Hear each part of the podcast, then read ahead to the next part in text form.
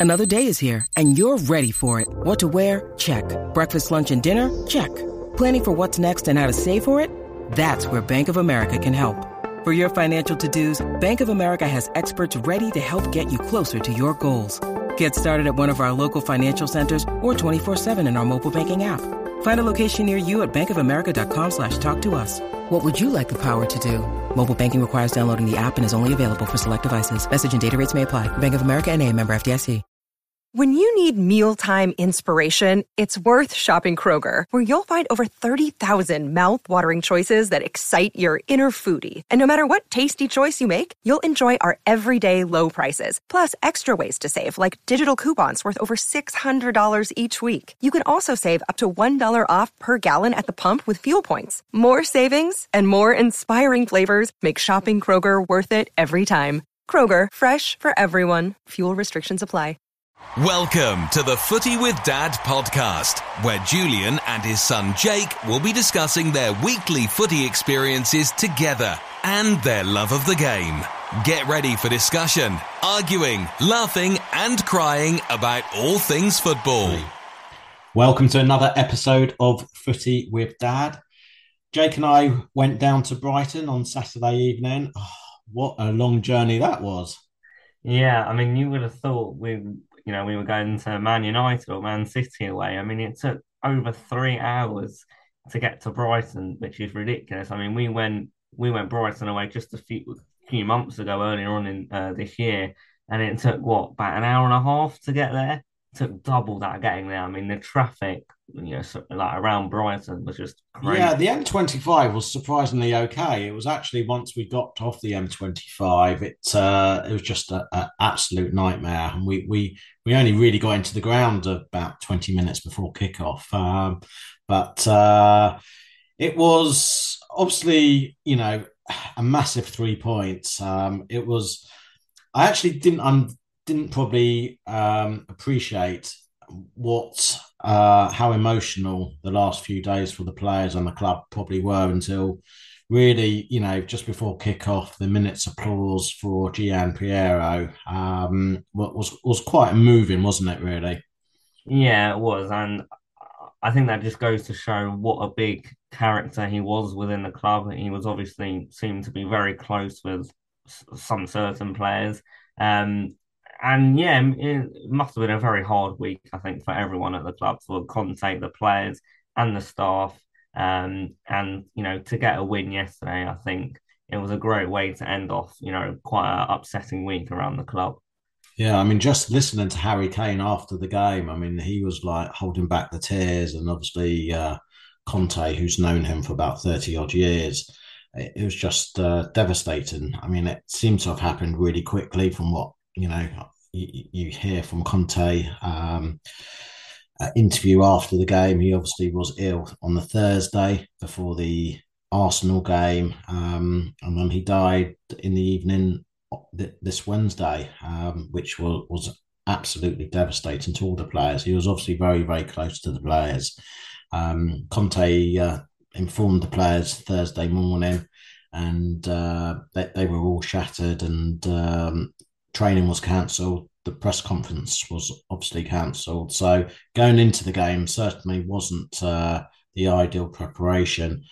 I wasn't actually that confident um, that we would get three points. I, I thought, you know, it, it, could have gone both e- either way, couldn't it? It could have obviously inspired them to get three points and win it for Gian Piero, or or you know they would have just been you know still in total shock and not turned up. But fortunately, you know, they, they did it uh, for Gian Piero. I thought the fans, obviously, we were there behind the goal, the Spurs faithful, um, were amazing. Um, you know, even at the end when Hugo came came over uh, with his top um, with, with with the name on the, on the back of the shirt, it was actually quite moving. I think you know most Spurs fans probably hadn't heard of him too much um, apart from the last week. But uh, I think we just wanted to show, you know, the players who were very affected by it that, that we were with them and, you know, we were in it together. So uh, a, massive three points. Um, the team selection, he finally went three five two. What were your Finally. thoughts on that? Finally, yeah, he's been quite reluctant and a bit arrogant um, recently to not change it. Um, but he finally switched it up yesterday, went with the three five two. You were Uh, delighted not to see Emerson, weren't you?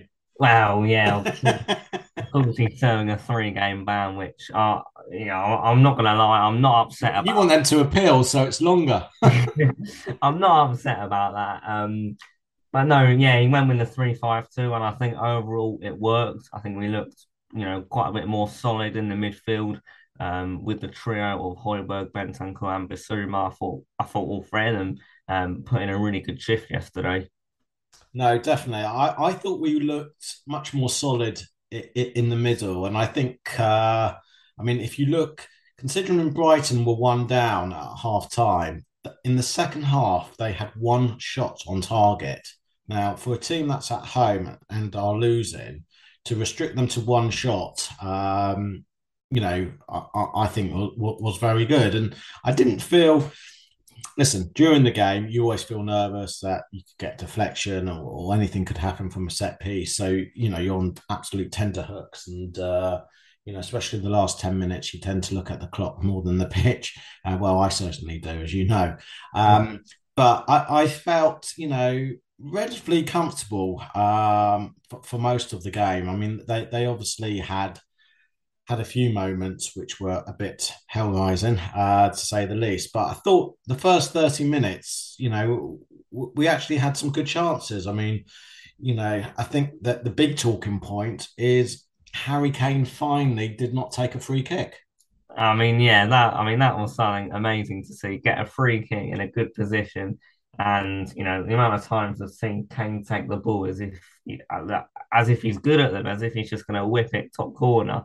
Um, but no, it was brilliant to see him walk away. I mean, I love him, but free kicks isn't for him. Um, Son took it and look, he got it on target. It wasn't wasn't the best free kick, but no doubt Kane would have hit the wall.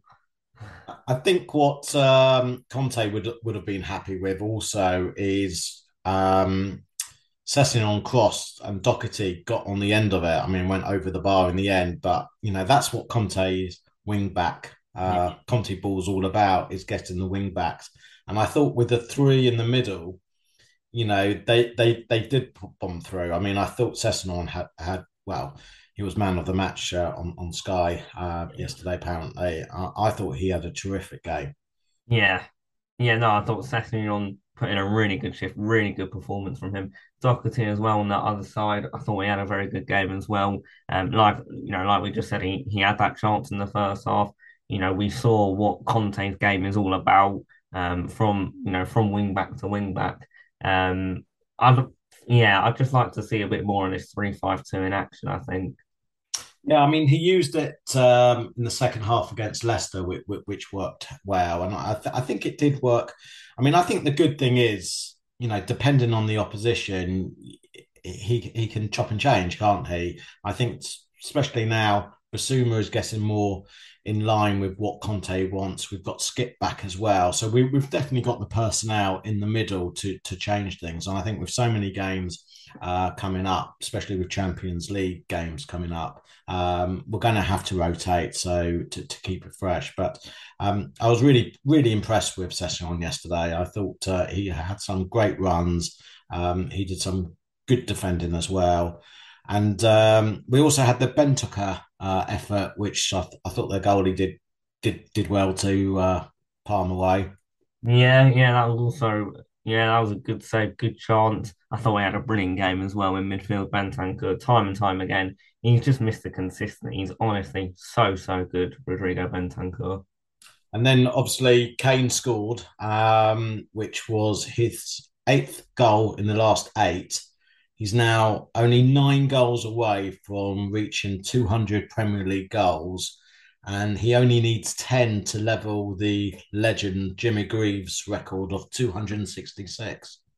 Yeah, I mean, that is just incredible. I mean, the goal itself, he actually did so well to get his head on that. He had to get himself in a weird, weird angle, weird position. Um, but he... we didn't appreciate what, what, what I mean, we obviously it was the other end to where we were um, yeah. um, standing at, at, Brighton, but uh, his reflexes were were, were phenomenal, and, and yet again, it's another Son Kane assist combination. No, yeah, and them two, yeah, when Son when Son put in a brilliant ball and Kane somehow managed to head it over the keeper, brilliant. Yeah, um, it, it, it, was really good. And it's funny because we were driving to the game and we were listening to Talk Sport, and um, we were both totally baffled by, I think it was Adrian Durham, who was saying, you know, Kane really needs to start scoring. And I'm like, what? He scored last week. You know, he's got eight goals this year, um, eight goals this season uh, in, in, in nine games. Um, you know, it, has been put on the back burner because of obviously how well that robot Haaland is doing. Uh, but you know, Kane has you know started the season. I mean, I don't think he's firing on all cylinders. Don't get me wrong, and you know we, have seen better performances from him. But you know, goal scoring, eight in the last eight, you can't argue with that. And and yes, again, you know, he scored 100 Premier League goal over now, 100 Premier League goals away from home. I mean, he's just a freak. Yeah, he, he, he really is a freak. Um, I mean, almost 200 Premier League goals, absolutely incredible. Um, yeah, I think he's being a little bit overshadowed this season by Haaland. I think if Haaland was also on eight or nine goals, I think people will be talking about Harry Kane more. It's just unfortunate, I guess, for Kane that we've got an absolute creature in our league. Yeah, um, no, definitely. And I thought, uh, so I thought, you know, generally first half we, we we played okay. I think after we scored, we, you know, there's a lot of negativity on on, on Twitter um, about Spurs, and I don't really understand it. Um, you know, yes, I think we can play, you know, more attractive football. I think we are missing Kulu, and I think Kulu does add you know considerably how more creative we are more, more fluid we are so you know i think when he comes back to the side um, you know we'll, we'll be okay but at the end of the day you can't argue with, with what Conte is bringing to the table. I mean, apart from Man City, no one has scored more goals or got more points in the calendar year of 2022. And you know, you know, yes, I do agree in some games, you know, it it is it is a bit or feels a bit negative, but um, that's the way Conte plays. You know, he plays counter-attacking football, and I think when we do break, you know, the problem is we're not being that as clinical as we have been in the past. So you know, one nil does sound a bit negative, but I think we could have you know got a couple of others uh, yesterday. And, you know, in other games, you know, we could have been a bit more clinical. Um, you know, Tuesday night against Frankfurt, you know, it was nil nil, and it sounds like oh negative Spurs, you know, ten behind the ball, but you know we could have easily have won that two or three. Yeah, no, yeah, and it's the same same with yesterday. Bentancur had that chance, Kane had a chance. Um, in the second half, Doherty obviously had that chance, so we we could have easily scored three or four yesterday if we were clinical, and then no one would be saying uh, about how negative we look. Yeah, and you know Liverpool, who are you know a fantastic attacking team, um, they've scored two goals less than us and conceded one less. Uh, but more importantly, they're ten points less than what we've got. Um, so I think you know, I think you've got to be careful what you wish for. I mean, we've got twenty points after nine games. Um, you know, and I certainly like being you know in the top two or three of, of the Premier League rather than mid table. So I think it, you've got to be careful what you wish for. Yeah, no, absolutely.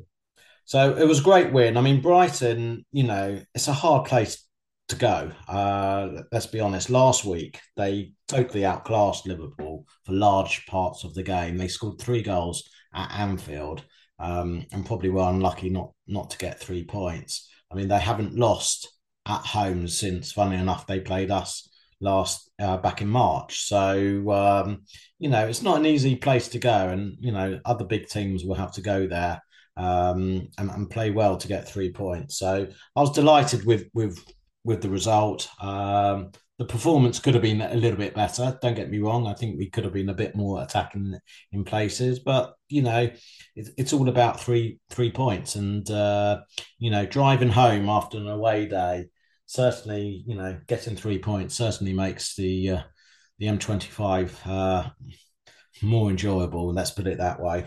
Yeah, no, absolutely. It doesn't matter what, you know, if you win 1 0, 2 0, or 3 0, you get three points for a win, and that's all that matters at the end of the day. Like we said, it was, you know, we knew, it, you know, it seemed like it was an emotional week um, within the club. So I think yesterday was all just about however you get it done, just get the three points. Yeah, no, definitely. Uh, and looking briefly at the other games that took place on Saturday, um, obviously I don't think it was any surprise uh, Man City beating Southampton 4 0. I suppose what the surprise was that Haaland only got got the one. Um, and, and it took him an hour to get it as well.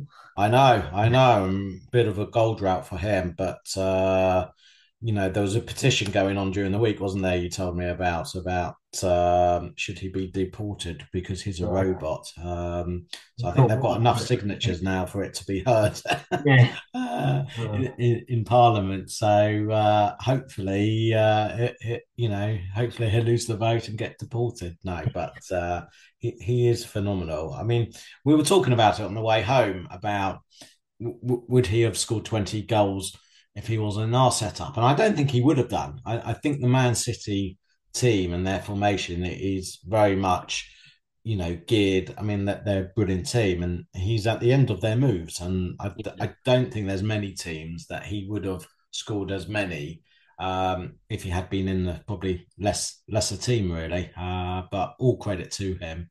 Um, you know, he's pushing the ball in the back of the net. He's big, he's strong, he's tall. Um, you know, I knew he was good. I didn't realize he was this good. Um, seeing him virtually every week, so uh, fair fair play to him. Chelsea won the game. Um, you know, Graham Potter.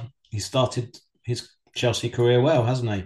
Yeah, he. He got 3 0 win um, in the week in the Champions League, another 3 0 win against Wolves. Um, not the best opposition, but I suppose you have to beat what's in front of you. Um, and yeah, he started life well at Stamford Bridge, to be fair to him. Yeah. Um, and the other result, which I was surprised about, uh, was Leicester losing at, at Bournemouth. Now, and that's not to be disrespectful to Bournemouth. I mean, I, I think Gary O'Neill's done very well since he's taken over from Scott Parker.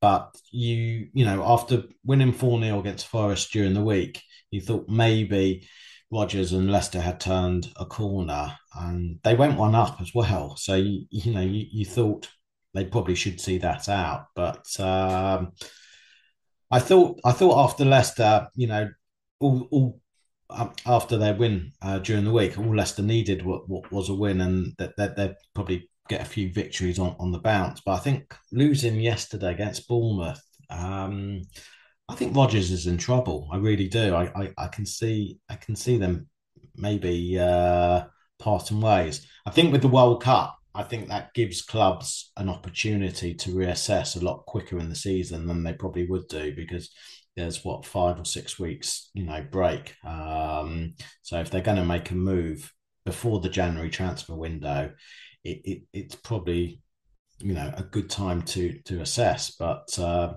there's still quite a few games though between now and you know mid-November. So um, I suspect if they do get rid of him, you know, this week or so, um, they're going to have to really have someone lined up to go in straight away. Yeah, for, yeah. For me, I think Brendan Rodgers he has to be he has to be on the cusp. I think um, of getting the sack. I'm like to me, I don't think it's that much of a surprise that they lost to Bournemouth something just isn't right at Leicester. It's clear they've won what one game, one game this season. They're sitting on four points after nine games. Uh, it really is looking bleak over at Leicester and Bournemouth. Of course, they know um, that they've gone through a takeover, manager and owner recently. Um, so there seems to be a, a bit of a bounce. Um, I'm not sure if the I, I don't think Bournemouth have lost yet under their new manager. Um, so he seems to be doing a brilliant job. Um, but yeah, Leicester are in, you know, they're in such a mess at the moment. Yeah, yeah. Well, we we've got quite a busy week coming up. We've got uh, two home games. Obviously, Wednesday night, a crucial Champions League game, and then next Saturday evening at home to to Everton. Um, your thoughts on on Wednesday's game? I think now we need to start picking up the wins in the Champions League. Um, you know, we started off with a win against Marseille, and then of course we lost, and then drew to Sporting and Frankfurt. Um, a point wasn't a bad result against Frankfurt in the week, but I think this time round, I think we need to come away with the three points. If we only come away with a point, I don't. I still don't think it's the end of the world. I, I'm not sure if we'll be able to top the group, but I don't think it will be all over. But I would be quite disappointed. We need to pick up three points if we, you know, ideally we want to top the group, but I suppose our main priority is, you know, just getting through. Um, but yeah, a win for me, a win is, a must on Wednesday night.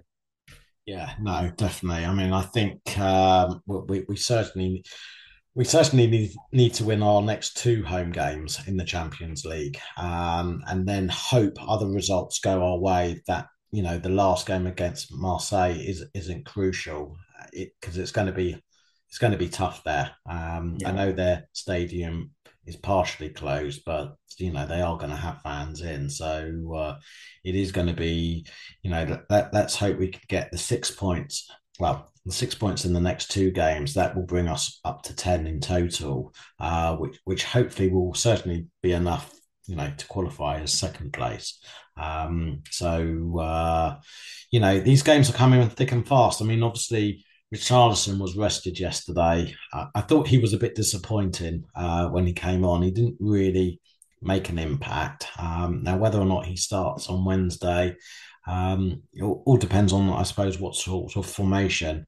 I, have heard Kulu is potentially 50 50 uh, for, for, Wednesday night. So, um, but it's a big game to bring him back into, and, and, and maybe another week before the Everton game, you know, maybe I just need another week's rest, especially with a hamstring. You, you you don't want to take too many chances with hamstrings because if it goes again, you know he, he could be out for a while, and um, you know you, have got to manage those injuries carefully. So uh, big game Wednesday night, um, and then we've got Everton at home. Everything going well. Um, you know, rather surprisingly, I, I, heard during the week that they've got the best defensive record um, in the Premier League at the moment. I mean, obviously, this has been recorded before their game against Manchester United on Sunday evening, but uh, not as easy a game as you know potentially you would have thought two or three weeks ago. No, it's not. I think Everton have you know been going under the radar a bit this season. They're they're not a pushover like I think they were at times uh, last season. It's going to be a hard game, like you said. Um, yeah, we just need to make sure we carry on carry on, you know, our run got picked up three points yesterday. We just need a bit of consistency, is what I'd like to see, and another three points hopefully next weekend. Certainly no, a Brazilian number nine that will want to start that game. Yeah, that absolutely, yeah. um, and yeah, that that's all. That's all. I think we've uh, I think we've covered everything. Um, good three points at the end of uh, a, a, difficult week for the club. So it, it finished well, and uh, let's hope um, in in the next seven days we have two more victories and uh, another happy podcast next week. On today's episode, I'm delighted to welcome the co-founder of LA Spurs, Rolf Jones. Rolf, thanks for joining us. Good to be here, Julian. How are you doing? Uh, doing well. Uh, and still enjoying some warm weather out here in Los Angeles, but uh, hopefully that will subside in the next few days. Don't make us jealous. Don't make us jealous. um, so, for people who don't know, um, what is LA Spurs and how, how did it all come about? Uh, the LA Spurs uh, is the Tottenham Hotspur supporters club here in Los Angeles. We were the first Premier League supporters club in the Los Angeles area uh, officially established in 2005, and we're the largest Tottenham supporters club in the United States. Wow. Uh, the history of our group goes back really to the late 90s when I connected with a, a, a fellow Tottenham fan called Graham Rudge, Crazy Graham, as he's sometimes known. Uh, and he's known far and wide throughout the world. Uh, and we would go to games on our own. Uh, and the thought was at that time, that we figured there had to be more than just the two of us in Los Angeles that supported Tottenham. And over the coming years, especially as the Premier League and obviously Spurs games became more available, whether they were live, as they all are now, or take delay, uh, through various uh, methods came about, we we gathered more and more uh, Tottenham supporters. We had some cards made up, and we had originally started with a Yahoo uh, web ring, and uh, by around 2004 2005. Um, on the administrative side, I've been joined by a gentleman by the name of Jason Maxwell, who now lives in Houston.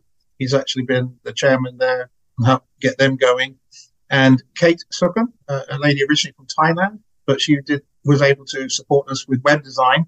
Uh, when we first got our website set up, this was really pre Facebook and some of these other social media areas that are now so readily available, Twitter and the like. Sure. And so we started with with a website, and once we had the website established, um, we got some notice from Tottenham Hotspur themselves and in 2007, Paul Barber, who was then the executive chairman uh, yeah. on the board, came out to meet a group of us in Los Angeles in September of, Los, uh, of that year, uh, meeting at the Four Seasons in West Los Angeles. Oh, wow. And uh, he brought some items and, and various things.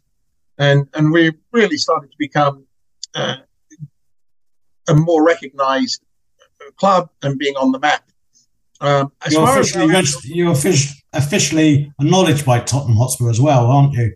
We we were, and as far as the actual true joining uh, as an official club, that didn't happen until 2010.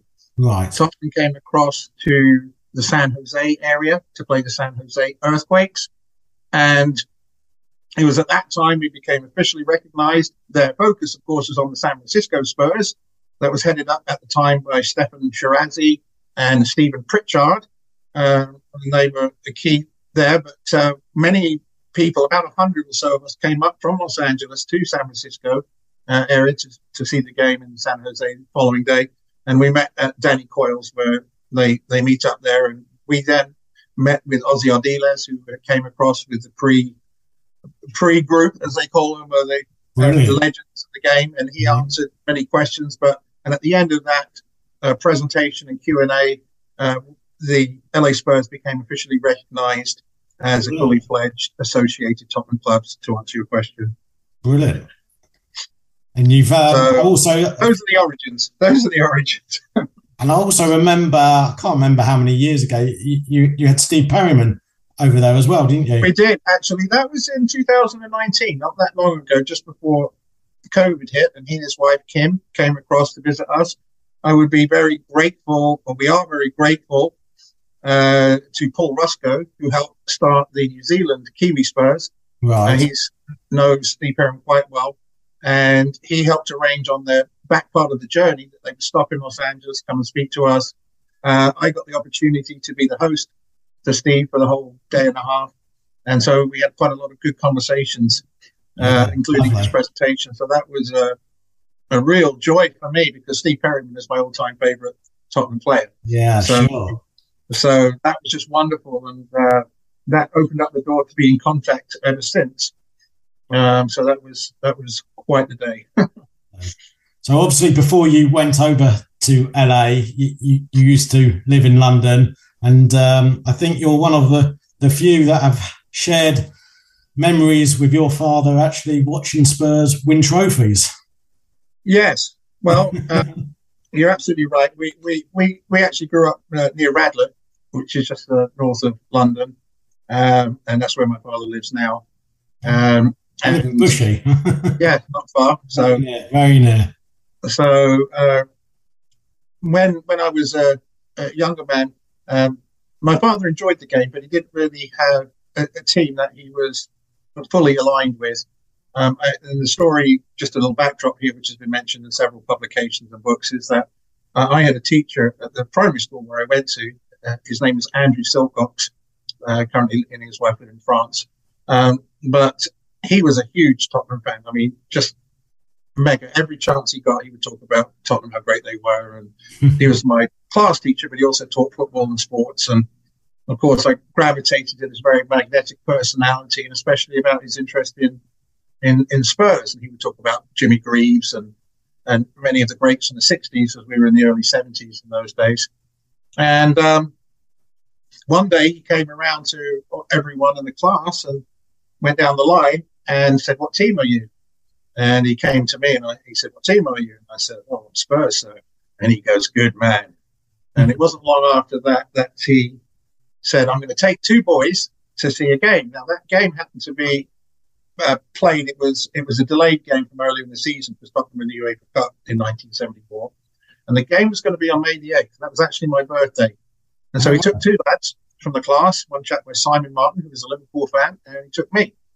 And uh, my uh, mother was, uh, was was at home with looking after me because my dad was on business in the United States at the time, and she called him to ask if it was okay. And Dad said yes, as long as he doesn't go in the stands. He has to have a, no stands. So got the seat, and it cost one pound for a ticket in those days. I still have it, and, and the program, uh, pink ticket, and uh, that was actually played just after the FA Cup, and I believe Liverpool had just won that, and so it was a one-one draw. Uh, I believe that Chris McGrath scored for Tottenham. We scored first. Didn't even see the goal. The crowd went crazy, and I was like, uh, I'd never seen anything like this. And so after that, I was a dyed in the wool Spurs fan. With that being the case, of course, I wanted to go and see Tottenham from time to time, and and who else would take me or be with me but but my father, and so we started going to games. Um, not every week by any means, but we saw quite a few. Um, and uh, the the most glamorous or important or critical games were certainly the 81 and 82 FA Cup finals. Sure. Uh, they were very impressive. I also was at the semi-final home leg for the League Cup in 1982, where Mickey Hazard scored, sitting on the shelf. That goal, so that was a pretty big game. And uh, later on, when I come to the United States, my dad and I went to see the 1999 uh, League Cup final uh, at Wembley.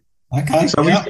we win three tro- three of their trophies, which are uh, which are not a bad haul considering It's Um, not bad at all. It's not bad. I mean, Jake's desperate to uh, hopefully watch us lift the trophy with me, and ho- hopefully one day.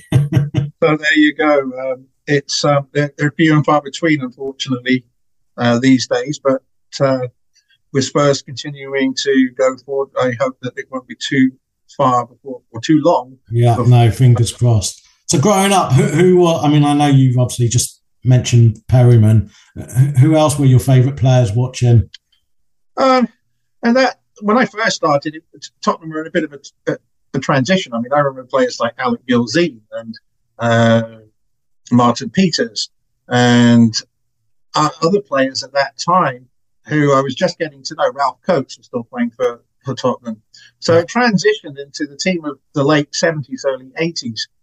Um, and then you were starting to see uh, players like Glenn Hoddle come about. Yeah, And then with the really, I remember the 1980 81 season when Spurs started picking up Garth Crooks, Steve Archibald, uh, Paul Miller, um, some of the, you know, of course, the two Argentinians, Ardiles and, and Abir. I mean, they were becoming quite a, a, a powerful and, and attractive team in Yeah. the first division as it was then. And so the, the players' names and faces were, were, were much more accessible, especially with television coverage uh, that they had at that time. So these players from 1980, 81 were suddenly starting to become, you know, household names. Yeah. I think uh, yeah, Crooks and Archibald, they had, you know, they they they, they had the, uh, the most goals of any duo in the in the league at the time. Uh, Tottenham was just a, a, a great team to to be a part of and watch, and especially as they went to the cup final, of course, in '81. Oh, that's great. And was was there any sort of particular goal that stands out in your memory as a child? Oh boy, um, I mean, That's putting you on the spot there. no, um, I mean the, the, the Ricky Ricky Villa's goal in the FA Cup final in '81 is is to me still the greatest FA Cup goal of all time. It it's just in- I mean dribbles round all the players. I'll never forget being at the game and shouting to pass because Steve Archibald was sitting on the right hand side, and I think half the rest of the crowd was shouting that too, but he didn't, and the rest is history. But uh, I mean that would probably stand out as the goal that of my younger days. Yeah, stands no, out. Sure. It's a difficult one to beat. So uh, well, it was a game winner. It was a game winner too, and we took the trophy. I mean, it was just incredible. I was six rows from the front there at Wembley on the benches, the old benches, and uh, I mean, you you you could you could you could hear the players, you could feel you could feel that you know their emotions and the discussions they were having back and forth. So you were right there in the in the mix. yeah, I mean, I my dad started taking me. I think the season before 81. So I did go to a few games, but my first real game that I remember was the cup final, 81 cup final, even though I probably had a dozen games before that. That that's the first memory I can, you know, and you know, being in that stadium when he. Where where were you sitting? Uh, uh, I was to in front of the goal of where Ricky scored. Like, oh, okay. Like quite high up though, um, so equal, like sort of with the corner flag, but halfway okay. up that, that, that, stand. So you know, and um, I was ten at the time, so. Uh, it was just unbelievable. And we we went to the first game, but we weren't sure we were going to get tickets for the replay because uh, my mum was, oh, you've got school the next day, you can't have a late night. um, well, there was no way we were getting tickets for the first game, but as soon as it was announced, yeah, you know, Dad and my sister they went up to White Hart Lane first of all. He just said there's no way, so then he went to Wembley and picked up the tickets directly at Wembley, and that way we were able to get tickets, they were um, first year I think they were six pounds, the next year they were seven. I still have the copies of those, which you may do as well, Julian. Um, but uh, yeah, so that's how we got the tickets. I mean, amazing what they cost now compared to then. But oh, tell me about it. that, but that was certainly not I mean, getting any cheaper going to Spurs. That's for sure. Six, six and seven rows from the front. Um, I mean, admittedly, you had the fence in those days yeah. around, but uh, I mean, I just remember being you were so close to the players, especially on the wing. You know, the sure, yeah, no, definitely, definitely, and um, obviously now, obviously, you're, you're in LA. I, I believe yes. you've got a daughter. Um, I do. Have you had a chance to take her to Spurs, or is it just watching Spurs on telly mm. at the moment with her? No, uh, just on, on the TV from time to time. Unfortunately, she isn't quite the Spurs fan that I am, although she has a team, Tottenham's a team. But uh, no, uh, it's uh, you're still working on her uh, still working working on that. When she was very young, she certainly knew some of the chants. She liked the song Moussa Dembele better than Pelé and Harry Kane. You know, gets goals, goal scores a goal. She knows that. A few, so, um, you know, that was very nice. But it's not her primary. Uh, she she like enjoys violin, so you kind of have to let your young ones make their own way. And if yeah. they want to be involved, that's fantastic, and they're certainly there for them. But uh, it's not quite where, where she is. yeah, no, fair enough. Fair enough. Um, so, I mean, I know you touched on it at the beginning about LA Spurs. I remember when I came to see you, I think it was 2018, 2000, 2019. And I thought 18, I think, yeah, I, I, thought Newcastle. when you, mm-hmm. you went to the Newcastle game. The Newcastle, that's right. And it was um, it was twelve thirty kickoff in the UK which was about four thirty in the morning. Mm-hmm. And what I didn't realise like when I said, "Yeah, I'll, I'll, definitely be there," I didn't realise I was about two hour drive away, one hour and a half, two hours. So uh, we set sail at like uh, two two thirty where we were to make sure we weren't late, and it was just so surreal. You know, a bar full of Spurs fans singing at 4.30 in the morning. It was just uh, it was an unbelievable experience. And you know if if anyone's in la for a spurs game you, have got to get in touch with la spurs. They they made me and jake so welcome. Uh, great food good atmosphere um, they can't obviously guarantee three points, but uh, they they did luckily on on, on my visit. Um, so it's definitely worth uh, tr- trying to hook up with them if you can. Um, well, it, you know, if people are in the area, um, how best is it for them to get in contact with you guys? Well, they can reach out to uh, us in a variety of ways. They can reach out to us on Facebook and just type in, you know, the LA Spurs, Spurs or the official Tottenham Hotspur Supporters Club in Los Angeles, which I think is the full name.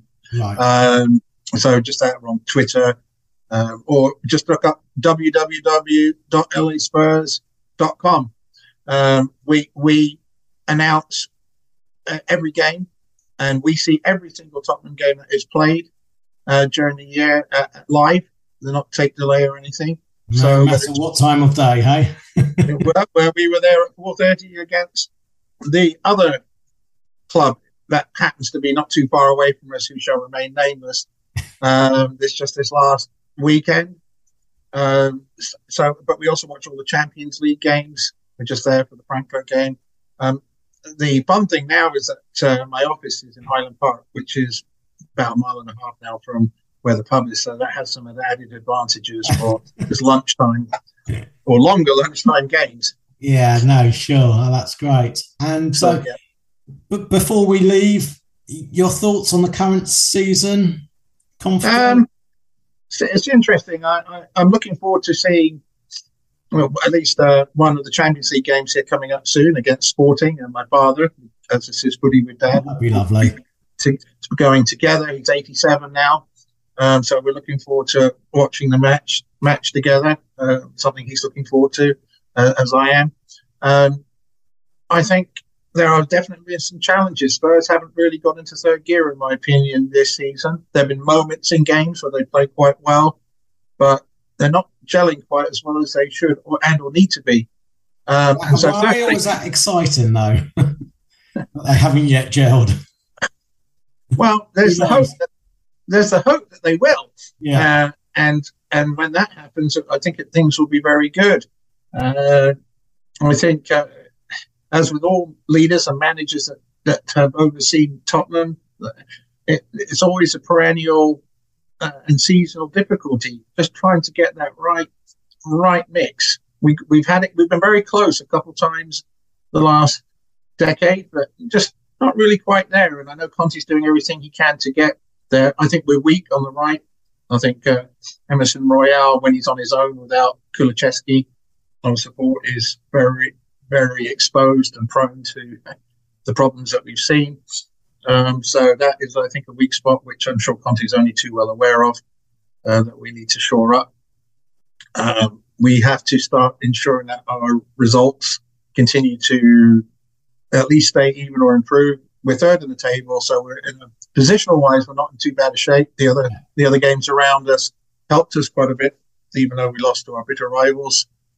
So I I'm cautiously optimistic uh, but uh, I think there's work to be done. Hopefully, Sonny will come onto form. He still hasn't come onto the form that he had last season. No, no unfortunately, Kane has been pretty good this season, so that's kind of helped. And once Kulusevski gets fit, uh, I think that will be very helpful. I think we've seen some good stuff from Richarlison, and I'm quite happy about his uh, addition to the squad. So that's been, I think, a good addition. And uh, we'll just have to see. So Fingers crossed. It's the hope that kills. well, I have a safe trip when you come over to London for the uh, the Champions League game. Are you going to be at the game? I will be there. I will be there. Be nice right, if you can hook up, maybe. Well, I'll be in, I'll be in the uh, East atrium. I, I got one of a couple of the uh, uh, what they call the Premier tickets or whatever for the game. Very nice. Oh. But um, you know, um, if you want to shoot me your contact information or your phone or whatever, I'll, I'll send you mine too. So oh, we'll, we'll, we'll, be there early. So maybe we'll catch up with you there. All right, lovely. Well, thanks for coming on and uh, keep in touch and speak soon. Yeah. Please give my regards to Jake. I remembered him very well from when, when he came to visit. And so uh, um, I always enjoy his pictures uh, on, on social media, whether it's Instagram or, or Facebook or I will do. Like. So, That's right. So please give him my very warmest warmest regards. I will do. Thank you very much. Take care right. now. Take care. Bye bye. Sports Social Podcast Network.